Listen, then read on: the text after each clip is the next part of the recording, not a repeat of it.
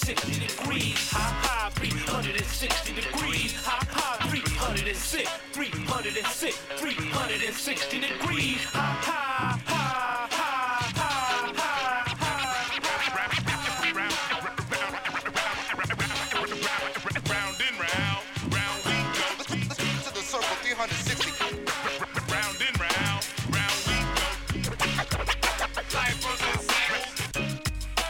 All right. Good evening, everyone, and welcome to Full Circle, your cultural affairs radio magazine produced by members and graduates of the First Voice Apprenticeship Program, broadcasting from right here at KPFA in Huichin, occupied Ohlone territory, also known to settlers as Berkeley, California. This week on Full Circle, we get some information on the 50th anniversary gathering for Wounded Knee and the fight to free Leonard Peltier, imprisoned now for 48 years for a crime he did not commit. On tonight's show, we'll speak with Carla Cheyenne, an organizer for the 50th anniversary of Wounded Knee. We'll also hear from Dawn Lawson of the Eagle and the Condor Coalition. She is helping to organize a rally at the California State Capitol calling for freedom for Leonard Peltier. All that tonight on Full Circle. I am your host, Free Will and Franklin, coming to you from downtown Antioch. This is Bay Miwok territory. Keep it locked right here to KPFA.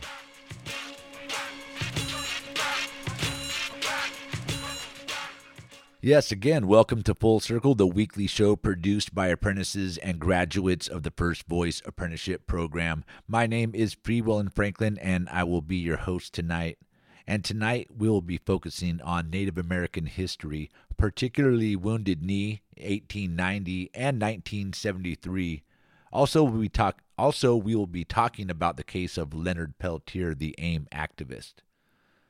Wounded Knee, located on the Pine Ridge Indian Reservation in South Dakota, was the site of two conflicts between Native Americans and the U.S. government. This involved the U.S. Army in an 1890 massacre.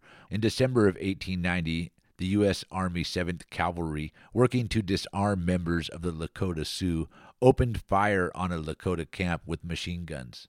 This left 150 to 300 men, women, and children dead, with many dozens of others wounded. And although many fled to escape on foot, they were chased down and killed where they were found. Later in the 1970s, American Indian activists with the American Indian Movement and their supporters returned to the sacred site of Wounded Knee, occupying the area in 1973 in protest of treatment and conditions in the territories. Native people were being killed and no one was being held responsible during a time known as the Reign of Terror. It was coordinated by the tribal chairman Dick Wilson, along with the support of the Bureau of Indian Affairs and the FBI, who armed Dick Wilson and his goon squad, the Guardians of the Oglala Nation. To learn more about this history and the upcoming 50th anniversary commemoration, I spoke with AIM activist Carla Cheyenne. Now, here to talk about this history and the legacy of Wounded Knee 1890 and 1973 is our special guest tonight, Carla Cheyenne, and she is a AIM organizer in Wagner, South Dakota, and she's helping to organize the 50th anniversary that's coming up, and she's going to give us a little more history and tell us um, what's going to happen at the um, 50th anniversary gathering of Wounded Knee. Welcome, Carla Cheyenne, to KPFA and Full Circle. Thank you. Now, I kind of started off in the opening of the interview with a little history, but I'd like to ask you to, as a person that grew up more immersed in this history and these territories, talk about what you learned about Wounded Knee 1890 as you grow up and give us a little introduction to yourself and, you know, where you are from. I am the organizer for the Dakota AIM Grassroots out of South Dakota, a chapter that's been around since the 1990s. My husband is the director of this chapter. I've been doing this for approximately hmm, 13 years now, besides my regular work that I do. Um, I work for the Indian Health Service as a business office manager. So I've been doing the organizing for quite a while now. Um, it's a chapter that uh, Russell Means and the Means boys, they called them, his brothers, that had this chapter back in the early 1990s that um, my husband was mentored by Russell Means um, and carried on the chapter now that he is um, no longer with us. But I live in Wagner for, you know, to work for the Indian Health Service, but I'm originally from the Oglala Sioux tribe in Pine Ridge, South Dakota. So that's right in the the history and the heart of you know where this all happened. Can you um, kind of take us through what it was like growing up and you know being ex- more exposed to that history? Because of a lot of, of regular average Americans, I don't think really not only don't know the history, but of course weren't immersed in it like you were. So what was it like um, for someone that grew up immersed in that history? What was the stories and the history that you were given about what happened, let's say first at Wounded Knee 1890, and then we'll move on to to what we're going to be honoring. It's 1973. But what was it like growing up and um, being told these histories directly? Well, learning from my grandparents that uh, one of my ancestors was in Knee in 1890. Ghost Horse, I believe, is the last name. And to me, Pine is, it was life. That was life for me. And knowing this history and stuff that our people went through did kind of, kind of hit hard, you know, uh, to the heart, knowing what they went through at that time. Um, at one point in history, when I was younger, they used to call it a war, which it's not a war, it was a massacre. So learning that, knowing what our people went through, and I tell my kids now that um, it was a massacre. You know, our people were hungry and only wanted help, and got murdered for that. They weren't out there to fight; they were there to ask for help, and then got murdered for it. So to me, that's history, and it's it's stuff that doesn't happen every day in life and you know uh, just knowing this history and stuff about my ancestors um, really hits hard on you know my heart and stuff knowing that they had to um, go through this and you know freezing and you know just wanting some help and, in return they were murdered for that the reasons were because of our ceremonies and they were thinking they were war dances and stuff at the time which they weren't they were ceremonies that were part of our way of life. So, you know, um, always hold that and I always teach my children the true history and not history that was put out there that is not correct. Definitely. And this history includes the ghost dance, which is what some of the history says was happening there, and that some of the settlers and, of course, the military um, feared the ghost dance because for us, for Indian people, it meant um, a returning of the ways of the past when uh, the Indians would again control their own lands and control their own um, destiny on those lands. Yep, and like I said, um, it's a ceremony. You know, it's it's it's our way of life, and it's a ceremony. And they were trying to take that away from us, um, even up to like in the 70s. The AIM people really fought hard to keep our ceremonies and they were trying to get those taken away from us, thinking that these ceremonies that we have, our way of life, was to be, I don't know how to say it, like it was against them. They were using these ceremonies.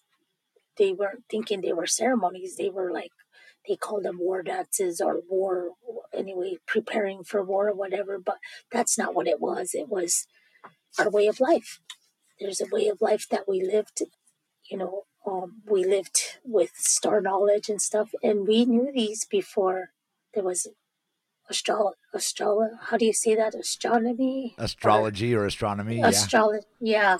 yeah and we knew that way before them you know we knew the star constellations and stuff, and we have our own names for them, and and that's how they lived. You know, they they followed the stars, and that's how our year went out in a different position of the stars is when we knew it was time for the spring ceremonies, for the summer ceremonies, such as the Sundance, and then our fall ceremonies. And, you know, in December, whenever we harvest our medicines for our ceremonies, you know, they followed that.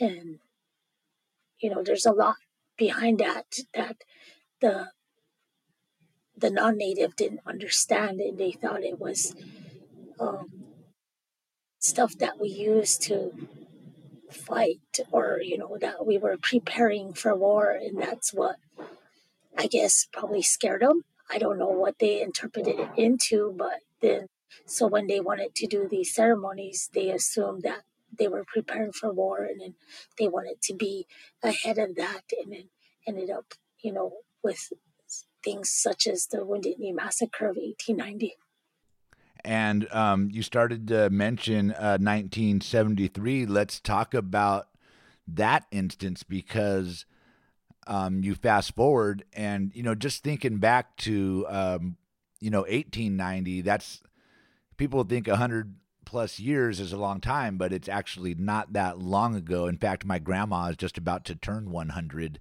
um, years old right now. So this history is only far back as our great grandparents in many cases. But you moved on a little bit to 1973. Let's talk about that era for a minute, uh, minute because, as you said, even then, um, there was a battle for traditional ways and being more assimilated into American living.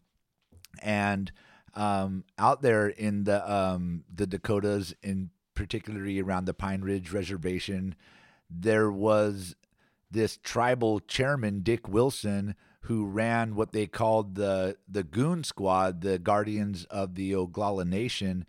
And let's talk about that period for a minute because this is what led up to the the 1973 Wounded Knee, which we're going to be honoring 50 years. So tell us about what life was like at that time around the reservation, because as you mentioned, there was still a battle be, between uh, people that wanted to have keep their traditions, keep the traditional ways, which is very important, and then more of the Dick Wilson crowd who was kind of working with the government, um, being funded and armed by the government. Tell us a little bit about the the the climate on the ground around the Pine Ridge Reservation and that area before the 1973 Wounded Knee and the occupation happened?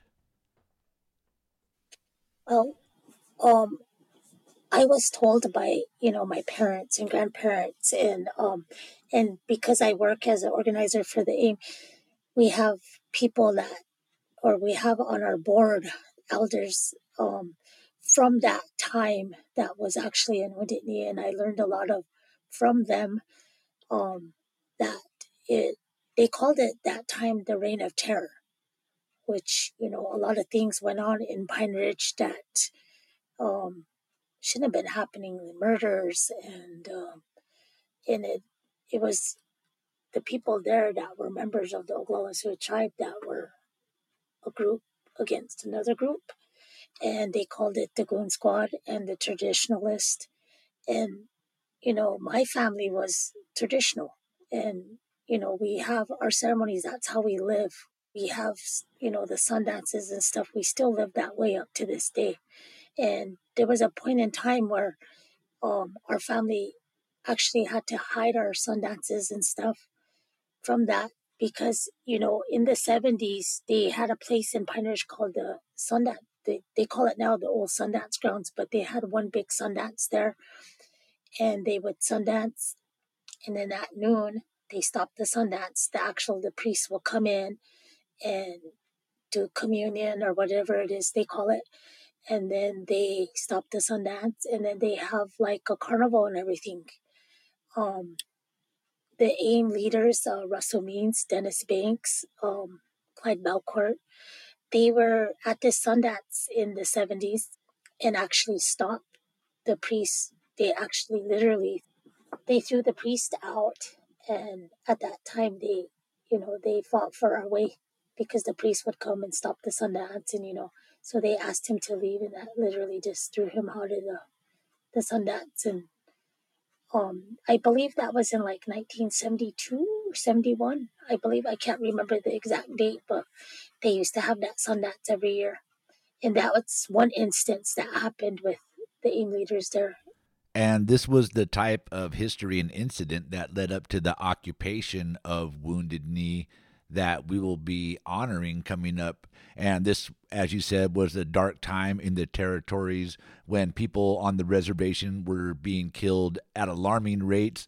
Um, official records are like 50 and 60, but some say around 300 people could have been killed. And there was a literal battle going on to preserve the traditional ways and to live in peace. And you were just describing one incident, but there was many incidents. hmm Yes, many incidents where um, these these goon squads would stop um, the traditionalists on the road and ransack their cars and beat them, and you know, murders that are still unsolved today. That's you know never been solved because that kind of thing was happening on a reservation at that time. And what it was is the the the president at that time wanted uh, these traditionalists' land and you know different things like that. And so when it came time, they had a meeting out to a community called Calico. And my mother went with her work group at that time. The they call it the community health representatives.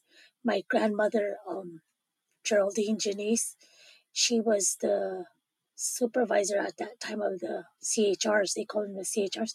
They all went to Calico because there was a meeting called by many people. There's many people there, but the story that I learned from my aunt, she said um, my grandmother and her her employees went there and they made a decision at that time to go to Wounded Knee because they said they wanted to go to their ancestors, stand with their ancestors, the ones that passed, you know, were murdered and passed away and thrown into a massive grave in Wounded Knee. That they said they wanted to be with their ancestors, so they made that decision to go to Wounded Knee. And when that happened, these ones that worked because they were working for the tribe, they lost their jobs because of it. They they terminated them because they went against the tribal president.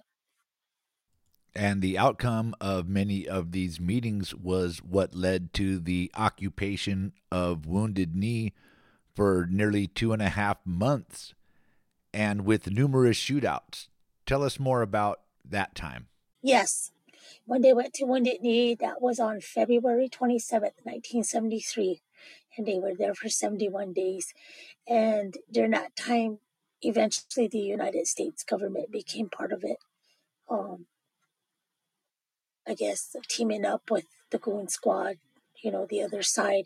So they faced off every day with um, live gunfights or shootouts every day for 71 days.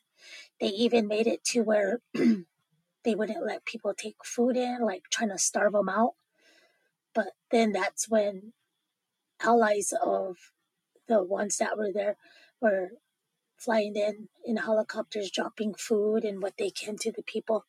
We had people from Wounded Knee, for example, like Cleon Ice and her sister Frances would travel at night and go in with food for the people, um, risking their lives, you know, because there's live live firing all the time there, and so you know, crawling and going through ravines and stuff just to take food to the people there, and then coming back out, risking their lives coming back out.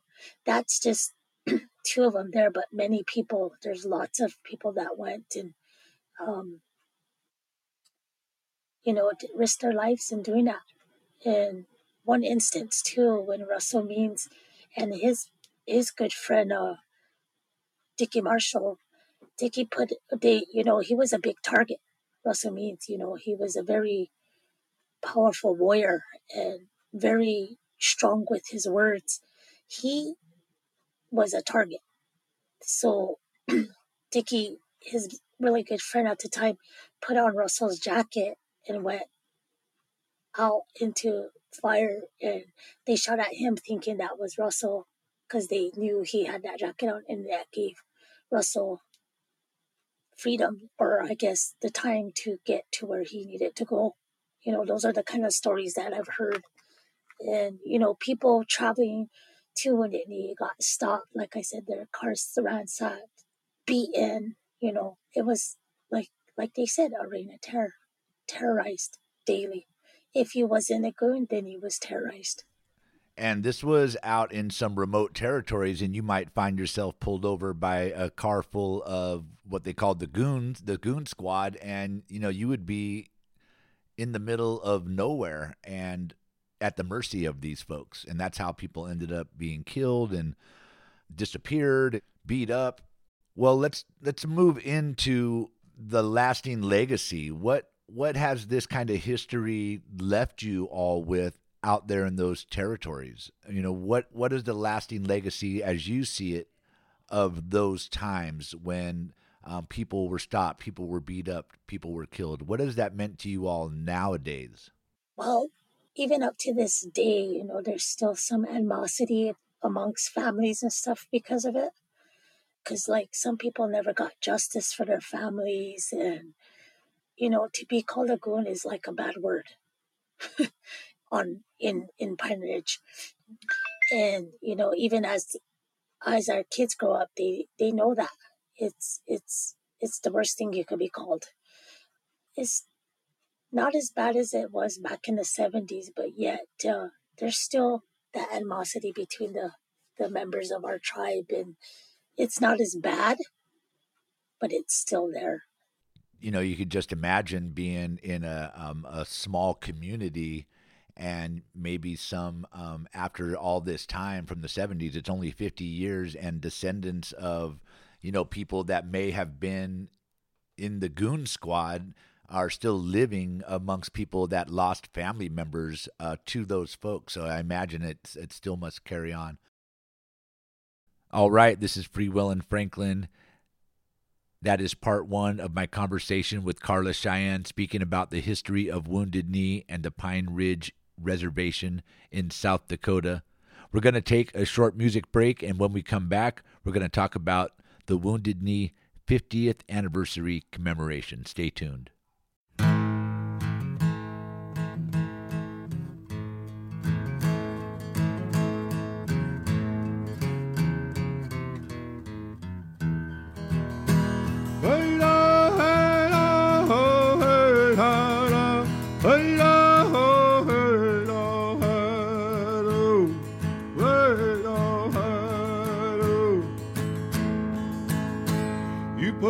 Put me in your boarding school, make me learn your white man rule. Be a fool. Oh, oh, oh, oh.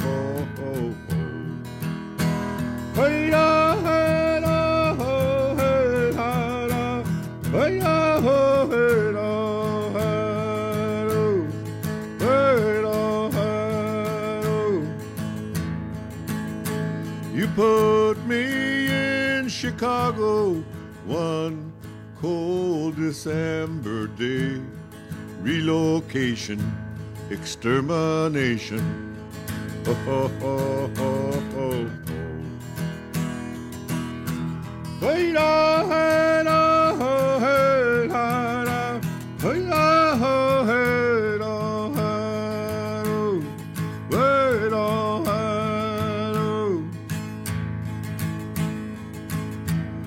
make me leave my home, my friend. I think I'll go back there again. Wounded knee, I wanna be free. Oh, oh. Wait, oh,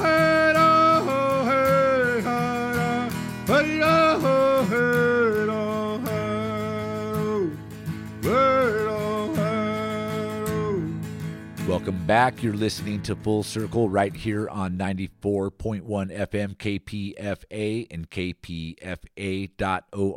We are part of the Pacifica Radio Network, and that song you just heard was Wounded Knee by Floyd Red Crow Westerman. Thank you, Floyd, longtime Lakota singer, songwriter, and of course, activist for his people.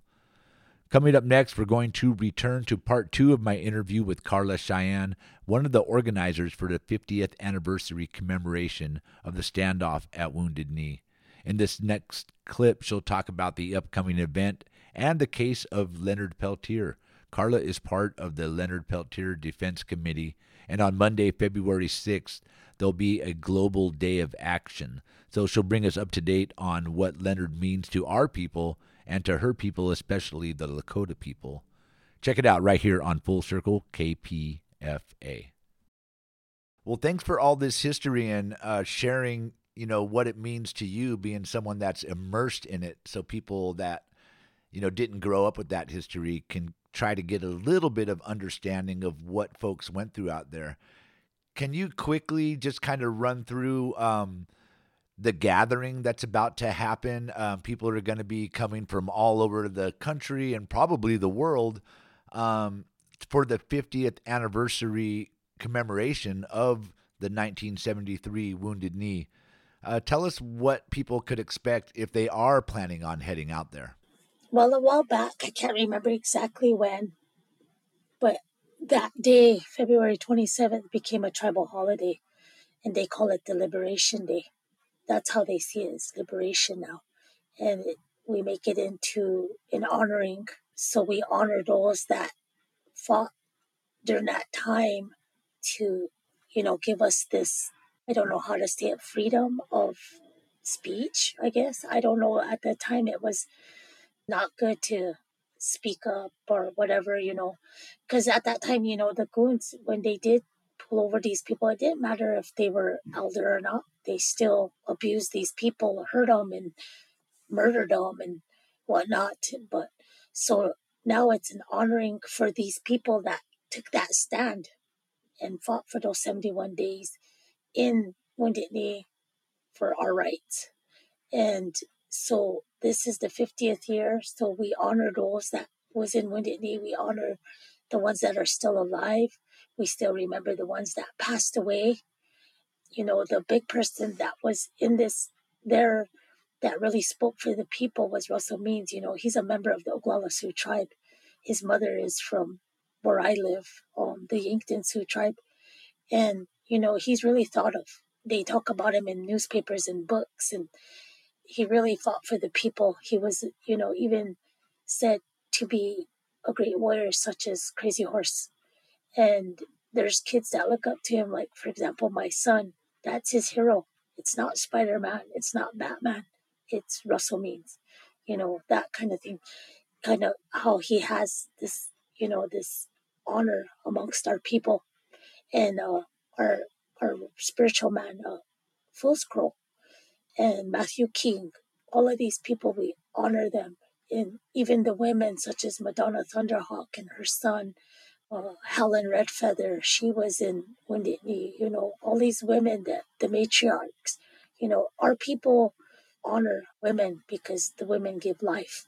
And if it wasn't for the women, you know, your, your life wouldn't exist. So during this time, we're going to have events that's going to honor a lot of people that's been there.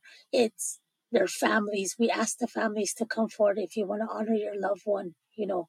So, you know, there's families that are paying for categories at the powwow. So when these dancers dance, they'll get the first place and that that person that's honoring getting honored in his memory or in her honor. This person one, you know, will get that get that first place prize, you know, that kind of thing. And they're bringing honoring cakes and memorial cakes for those ones that passed on, people that are still here. I guess in a white way, these people are our heroes that took this stand. They were almost starved, they almost froze, they were shot at, some of them died there. You know, those are our heroes. And this will take place over a um, a five day period in South Dakota. I believe it's the, the 24th through the 27th. Um, where could people find more information about the event if they wanted to make the journey out there and honor these folks along with you? If you look up on um, social media, Facebook, because we just use Facebook right now, and it's under the Liberation Day event of 2023 um, I've been posting a lot of the flyers and whatnot. I'm not the one coordinating all of it. There's a lot of people behind the scenes that are doing this. We've been meeting for quite some time now since August, September, and on like a monthly basis, but now it's more like weekly because it's getting closer to the time. They can go there, find information. We have a lot of information out on the powwow. We'll soon have other stuff out, but we have sponsors such as Indian Collective, Wombly Ska, Dance Club, um, Society, all the AIM chapters across um, the United States that are sponsoring. Um, this is a big commemoration to those warriors that fought in 1973. And it's the 50th. There's going to be a lot of people there. And speaking as the Oglala, as an Oglala member, we're welcoming everybody there. I usually don't do too much during this event because I had a sister. Her name's Olowa Sarah Martinez. Her Lakota name is Oyate Akia Najiwi, means um, she fights for the people and she protects the people and she was the biggest organizer for this. She was always doing it every year. She passed away this year. So our powwow is in name of her honoring Oyate Najiwe. And, you know, this is exciting for me. We're still mourning her passing, but yet I'm happy because I know she'll be there with us in spirit. I'm so sorry for the loss of your sister, but I'm glad you can honor her in this way. And just a quick reminder to everybody out there if you missed these links or information, we will post all the links and information on our website, kpfaapprentice.org. And Carla, you wanted to remind us about something else? And then also, we're, we're asking um, the people when they come to the event to bring their own dishes and not to use styrofoam because we want to be good to Uchimaka, Mother Earth. If you bring your own dishes and you're in line for food and stuff, she'll give you a raffle ticket or somebody will. And during the powwow, you are in the drawing to win something for being good to Mother Earth. All right. Well, thank you for all that. Well, before I let you go, Carla, I want to get you to just get some words um, that I'm going to be talking about in our next segment, and that is Leonard Peltier, because Leonard is someone that came out during the time we talked about in the 70s and was part of that movement. And um, he was a leader of the American Indian movement and an enrolled member of the Turtle Mountain Chippewa tribe. He also had Lakota and Dakota descent. And Leonard was convicted of murdering two FBI agents during a shootout on the Pine Ridge Reservation in 1975, which is kind of the years we were talking about 73 wounded knee and the the reign of terror all built up. And to this point when uh, Leonard found his way out there to help with this fight and his case was full of prosecutorial misconduct judicial prejudice and even now, the government admits they really don't know who shot the FBI agents, but they won't give Leonard a new trial or grant him any sort of amnesty or compassionate release. And a lot of feel this is based on pure revenge and systemic racism within the system. Can you talk about the importance of Leonard Peltier to your community and why this is such an important time to get Leonard uh, released since February 6th will be marking 48 years of Leonard being held in maximum security for a crime that he did not commit. Talk about the importance of Leonard Peltier to the community there and the importance of getting him released at this moment. Yes, um, there is documentations even from the prosecutor that states that um, he did not have a fair trial again, um, I didn't mention that at the beginning, but I'm also a board member of the International um, Leonard Peltier Defense Committee. On February 6th, also in Rapid City at the Federal Building, they're going to have a rally for him there as well. Because then it's going to be that date is 48 years that he's been in prison. And he is sick, and you know, it's just time for him to come home. We're working on clemency for him. He's basically sacrificed for what happened to those FBI agents because, you know, they don't have evidence. He's just wrongly accused and he's in there. He's he's he's been in there for 48 years and that's a long time for something that you didn't do. And I pray that they gave him clemency soon. He deserves to come home and be with his family, with his uh, grandchildren. Um, I grew up knowing one of his sons, and his son passed away. And up to the day he passed away, he he's been fighting for his father's freedom. And every summer in uh, June, June 26 is the day that they had the shootout. They have a commemoration on June 26, and uh, Dakota AIM Grassroots has a freedom run where the kids run. And even in the hottest weather, they're running, praying for his freedom. Yes, uh, Leonard uh, needs his freedom now, and he was in a very important part of that movement. And as you said, he has sacrificed his life these past 48 years um, for the movement, and they have held him as this sacrificial lamb for those two FBI agents, and that seems to be why the the presidents um, going back all these years have not granted him a presidential pardon, and we're going to be demanding that Joe Biden um, do that before he is out of office. And again, as Carla mentioned, on February 6th this year, 2023, that will mark 48 years in prison for Leonard Peltier, and there'll be protests at state capitals, at federal buildings all around the country. And I will post a link to the event in Sacramento on our website, kpfaapprentice.org, just after the show.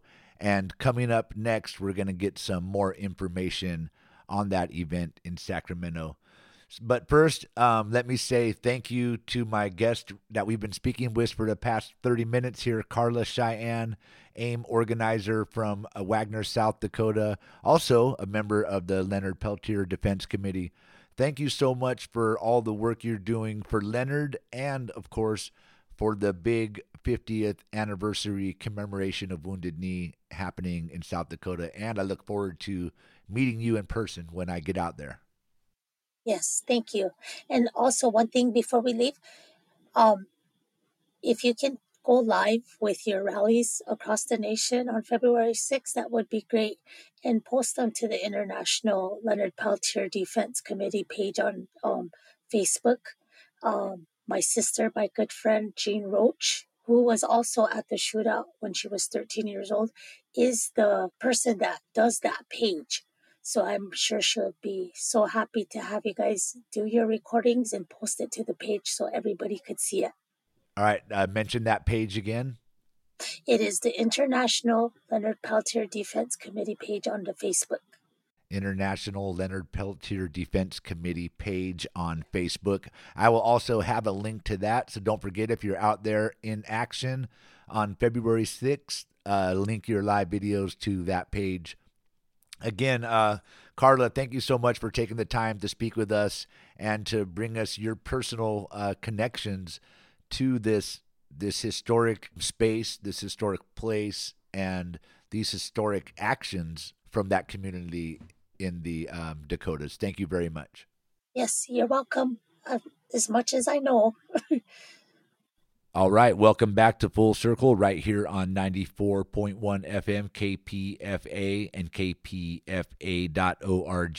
That was part two of my interview with Carla Cheyenne, AIM organizer, helping to organize the 50th anniversary commemoration of the standoff at Wounded Knee.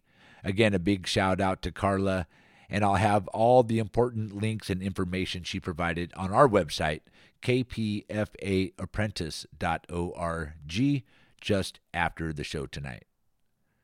We're going to take another short music break, and when we return, we'll continue our conversation on Leonard Peltier, and we'll talk about the upcoming rally at the Sacramento State Capitol in Sacramento.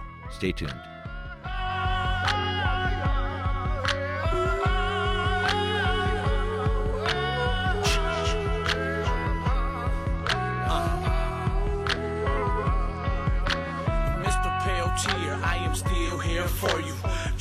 Let you know you a down ass warrior. United States government is doing has proved it's to the U.S. all alone. The hidden documents that can free you from your cell. I pray someday you walk out of your living hell. They took most of your life, dirty long knives. To you I fly this to let you know I feel the strive. Clinton cheats on his wife, he had no alibi. Promised you a pardon, but they were all white lies. But he gave one to his brother-in-law, that crooked ass bastard. A new millennium and we still slaves to the masters. Pale tear to 30 years denied parole. Denied a fair trial, that's just the way it goes. But the beat goes on from our ancestral drums. War Peyton, AKs, devils, here we come. We'll never bow down, Mr. Bush will call you majesty. Peltier's, a political prisoner, we demand amnesty and immunity. From all my native community, together we stand, divided we fall, we need unity. The struggle continues, never forget Wounded Knee. In 1890, Oglala, 1973, two of yours were killed compared to our millions. Your own damn people blown up government buildings. People live in glass houses, shouldn't throw stones. Peltier, my brother, man, you are not alone. Doing time for a crime that you didn't commit. The government is guilty of more than that murder one, theft, false imprisonment, and rape, trespassing, strong arm robbery and hate, kidnapping, slavery, and other hate crimes. You think I hate your people just because you hate mine?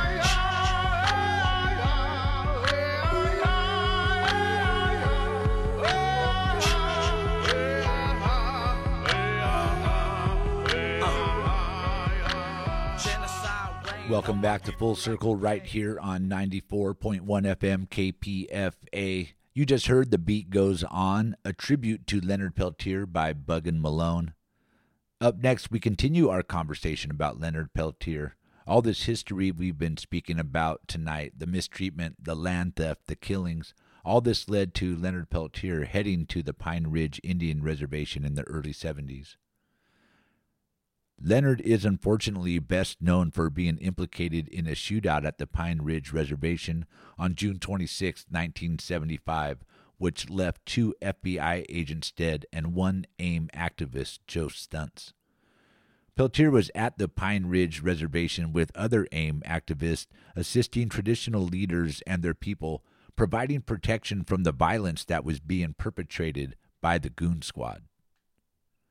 Leonard was tried and convicted of both FBI agents' murders in 1977. Serving two life sentences, Leonard continues to maintain his innocence and advocates for indigenous peoples' rights from his prison cell. Fast forward to now, 2023, Leonard has been languishing in a maximum security prison for 48 years. Coming up Monday, February 6th, activists will gather around the globe to demand freedom for Leonard Peltier. Up next, we'll speak with Dawn Lawson, an organizer with the Eagle and the Condor Coalition. They're organizing a rally at the California State Capitol in Sacramento.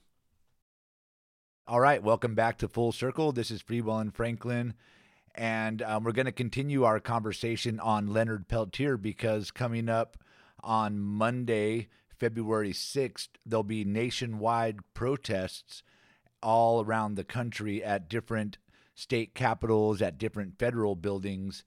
And we are going to have an, a, a special um, gathering ourselves here at the Sacramento State Capitol.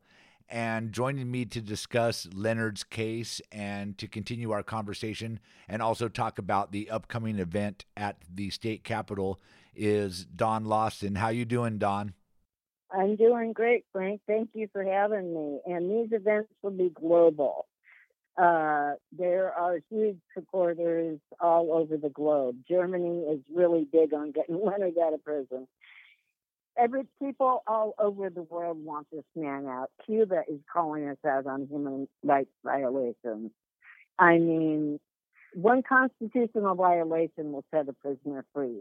Leonard, they started with violating international treaty law by threatening the developmentally mentally disabled woman into signing three false affidavits.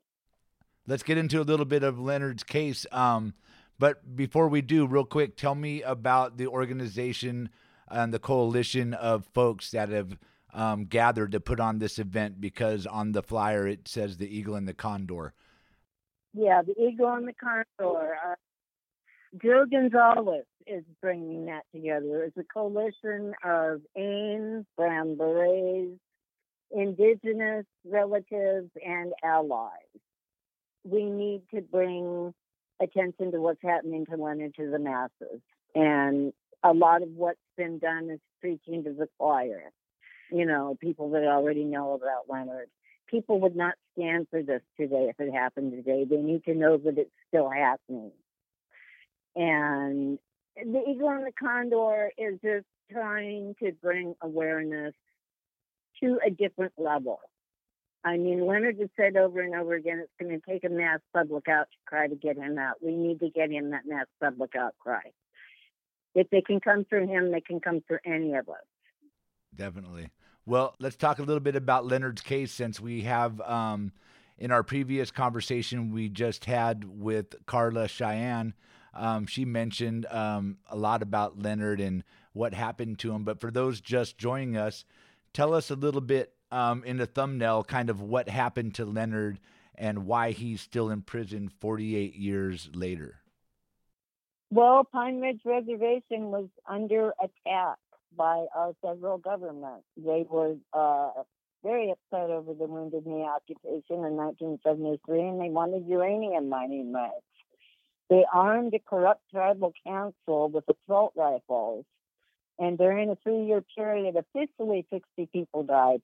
People that were there say it's closer to 300. Law enforcement officers killed people, killed people's dogs. There was a 15 year old student that was raped, tortured, and murdered by a law enforcement officer. He got maybe six years. Uh, they kicked in people's doors, they shot kids. It was called the Reign of Terror. The Jumping Bull elders asked the American Indian movement to set up camp on their property, and they did. And these two guys drive in there. They thought it was only women and kids. Dennis Banks was on trial, and most people were there. They drove in unmarked cars, plain clothes. One of them was wearing moccasins, saying that they're going to serve an arrest warrant on somebody that stole a pair of used cowboy boots. No arrest warrant was found on them. The day before, they had been kicking indoors. And there was a shootout. Two agents and a native man named Joe Stuntz died. And Leonard's co-defendants were tried separately and found not guilty by reason of self-defense. They decided to sacrifice Leonard uh, Freedom of Information Act documents have proven every piece of evidence that used to convict him was fabricated. They violated his due process several times. They violated international treaty law, getting him extradited by threatening a developmentally disabled woman into signing three false affidavits. Three. They have violated his due process rights over and over again. A parole examiner, when he heard the uh, his own prosecutor was saying they cannot prove he did anything, uh, recommended immediate release. The BOP, the parties in their own guidelines, brought in a second parole examiner and demoted the first in retaliation. That's what they do. And his own prosecutor, former Attorney General James Reynolds, said they could prove that Leonard Peltier committed no offense on Pine Ridge Reservation. The FBI director just sent a letter to the president saying that Leonard is a cold blooded killer and letting him go would be an injustice to the entire FBI family. So they're concerned about the FBI family. They're not concerned with justice. Let me interrupt you real quick. Um, do you think that this is the pressure that all the presidents have been getting over these years, and this is why no one has released Leonard yet? Oh, absolutely. Absolutely. Absolutely. William Janklow went and had a chat with Obama and told him what would happen to him if he let Leonard out. And Janklow was a special kind of awful. He raped a 15 year old girl. The BIA wanted to prosecute him. The FBI covered it up. He drove around drunk shooting people's dogs. He blew through a stop sign and killed a motorcyclist. I mean, they've got the wrong people on the other side of the bars. He's the one that talked Obama out of pardoning Leonard. The FBI thanked him for his service. And Colleen Malley wrote a letter in response to that. She says that agents are indoctrinated with the FBI's version of events. I do know that if you really care about justice, and this is Colleen Malley, former FBI agent, then the real issue now is mercy, truth, and reconciliation. To keep this going for almost 50 years really shows the level of vindictiveness the organization has for Leonard Peltier. The bottom line is there's all kinds of problems in the intelligence service, which by and large never get corrected for the same reasons. Group conformity, pride, and unwillingness to admit mistakes so systemic problems are covered up and never fixed. There is no oversight, none. That's kind of what got us to this point where Leonard has been stuck in this this um, this torture chamber, this hell for 48 years now. Can you talk about now about the event that is coming up and why this is so important to to bring this bigger awareness, this larger awareness to the people? Leonard has said over and over again it's going to take a mass public outcry to get him out. We need to let people know this is going on. If they can do this to him, they can do it to any of us. They just proved that with Roe versus Wade. Silence equals complicity. We would not stand for this today, and it's still happening. That man is 78 years old. He's got severe health conditions they're not even pretending to treat. He's locked in a high security institution. He's been locked down most of the past three years for a month. We didn't know if he was dead or alive. He's watching people being taken out on gurneys because his muscles are atrophied. There is no oversight of the BOP. We have got to get him out now. Uh, you can find information at www.freeleonardpeltiernow.com post something to social media. Just commit to taking one action. Write a letter. Call your senator. Tell one person that doesn't know. Every single one of us can start a chain reaction. I mean, we need to take our democracy back. We have not lost our democracy. We've given it away. We have given it away. And Leonard Peltier is the very symbol of indigenous genocide. Because they won, he's been in prison ever since the uranium miners got their way. His granddaughter Julie Richards will be at, the Sacramento rally, along with Kimberly LaFramboise and Joe Gonzalez. Uh, can you give us the details about the February 6th gathering at the Capitol? Um, what time should people gather at the Capitol, and what will be happening um, for people that show up? What can they expect? We will be on the west side of the Capitol at 11:30 a.m. February 6th. We will have brochures. We will have sample letters. We will have actions that you can take. Opium Sabah will be there. Uh, uh, a rapper from your part of the the your part of town. Julie Richards, Leonard's granddaughter from Pine Ridge, will be coming in and speaking. Uh, the International Indian Treaty Council will be there uh, I do, you know, we need we need to make some money to get that man out of prison. Uh, I work with his parents, and we're having a fundraiser with a couple of originals. Uh, he's an exquisite artist. I mean, every it flows straight from his soul onto the canvas. Canvas. Go to that website and check out his prints. www.freeleonardpeltiernow.com. You know, it, we can't let him die in there. We can't.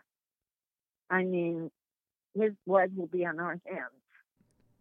It's time for uh, Leonard's freedom. It's time to get him out. He needs to go home to his family. He needs to go home to his family. I'm not going to cure it because Leonard hates crying. he likes to laugh. I appreciate all the work that you're doing. That's uh, Dawn Lawson, and she's working to help organize, um, along with um, a group she's working with, the Eagle and the Condor, a coalition um, with AIM, the Brown Berets, Indigenous relatives, and allies. And again, they'll be gathering at the California State Capitol on the west side at 11:30 a.m. on Monday, February 6th. Uh, if you're up to it, get out there and join them and spread the word, raise the voice for freedom for Leonard Peltier, who's been wrongly imprisoned for 48 years. Thank you so much, Dawn. I appreciate your time and, and bringing us up to date on this. Thank you. Can I mention there's also an awareness page on the website? There are pictures on there. You can just post one to social media. You know, if you wanted to take 10 seconds out of your day and do something like that, it would be epic and mean the world to Leonard. Thank you so much. And uh, we will post a link to all these websites and connections from our previous interview and to this one. And you could post your picture to the website. This will all be linked on our website, kpfaapprentice.org, just after the show. Log in and find out how you can help Leonard. If you can't get out to the rally, um, there's other things you can do, like Dawn just mentioned, making a phone call, sending a letter, uploading a picture. So, Dawn, again, we appreciate all the work that you're doing for Leonard, and we'll see you at the Capitol on February 6th. Wonderful. Thank you. Thank you so much for this opportunity, Frank. You're welcome.